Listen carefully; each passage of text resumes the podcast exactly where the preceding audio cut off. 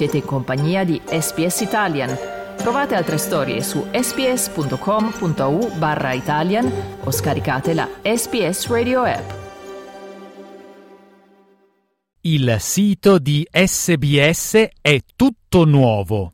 Se volete trovare le trascrizioni di questo e di tutti gli altri episodi, andate su www.sbs.com.au barra Slow Italian sbs.com.au slash Slow Italian Slow Italian. Fast Learning. Quando si parla di sport, il 2023 è stato l'anno delle Matildas. La Coppa del Mondo femminile del 2023 è stata la prima Coppa del Mondo di calcio senior a svolgersi in Australia e Nuova Zelanda e la comunità ha risposto in modo positivo, con un'affluenza di pubblico record e un'impennata sorprendente di sostegno alle donne australiane.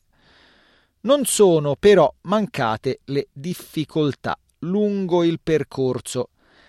A poche ore dall'inizio del torneo, l'Australia ha perso la capitana e attaccante Sam Kerr per un infortunio che l'avrebbe tenuta fuori per tutta la fase a gironi. Forse non a caso la fase a gironi è stata difficile per l'Australia. Una vittoria poco convincente contro la Repubblica d'Irlanda, seguita da una sconfitta shock contro la Nigeria, ha portato l'Australia ad avere bisogno di una vittoria contro il Canada nell'ultima partita della fase a gironi per evitare un'umiliante eliminazione. La partita si è rivelata il punto di svolta per le australiane. Hanno sconfitto il Canada, campione olimpico in carica, per 4 a 0.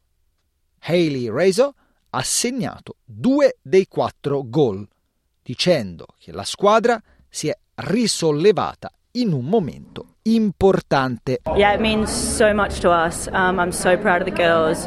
We put in a real shift tonight. Everybody fought for each other, and to come away with a pretty convincing win is, is very exciting. Yeah, I think we had our backs against the walls after last game, and we knew that we needed to come out and put in a big performance.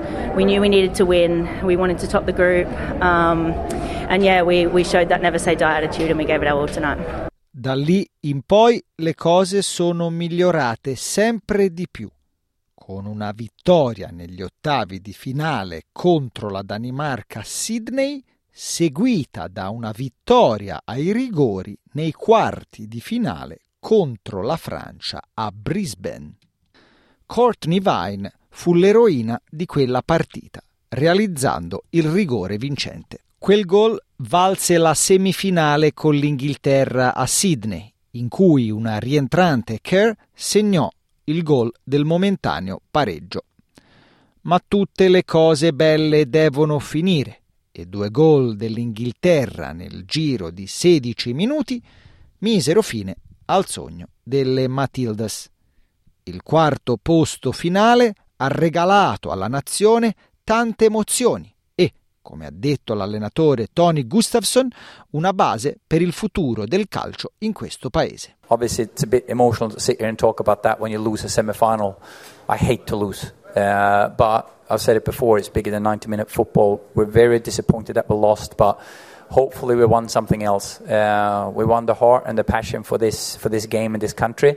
But I agree with the players. Uh, this is not the end of something. This needs to be the start of something, and with that comes money as well. Anche il cricket australiano ha vissuto un anno straordinario.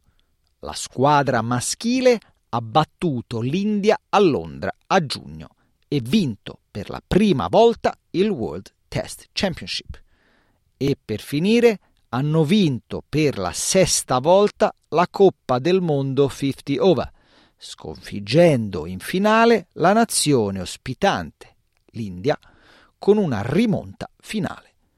La vittoria è stata caratterizzata da un century del battitore Travis Head. Il capitano Pat Cummins ha riflettuto sul modo in cui il giocatore del South Australia incarni il suo giocatore ideale. Trav, the player we've seen in Test cricket, he just he epitomised everything I want out of a cricket team. He takes the game on, he plays with a smile. Um, he just puts the pressure right back onto the opposition, and he's just great fun to be around. So I, I couldn't be happier uh, for Trav.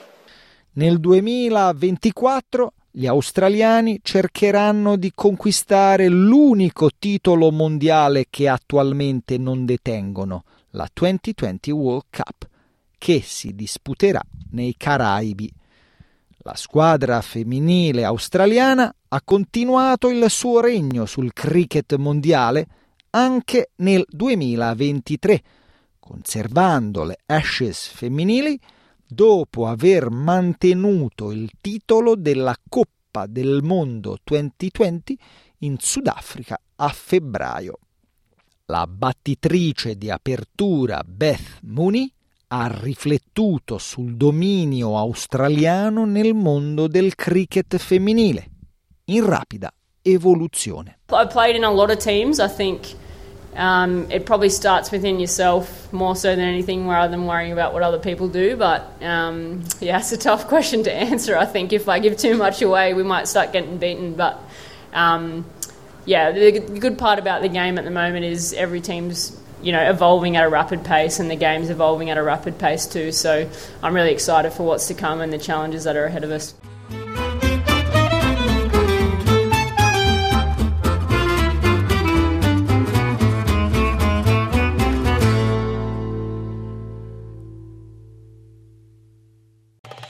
Volete ascoltare altre storie come questa? Potete trovarle su Apple Podcasts, Google Podcasts, Spotify o ovunque scarichiate i vostri podcast.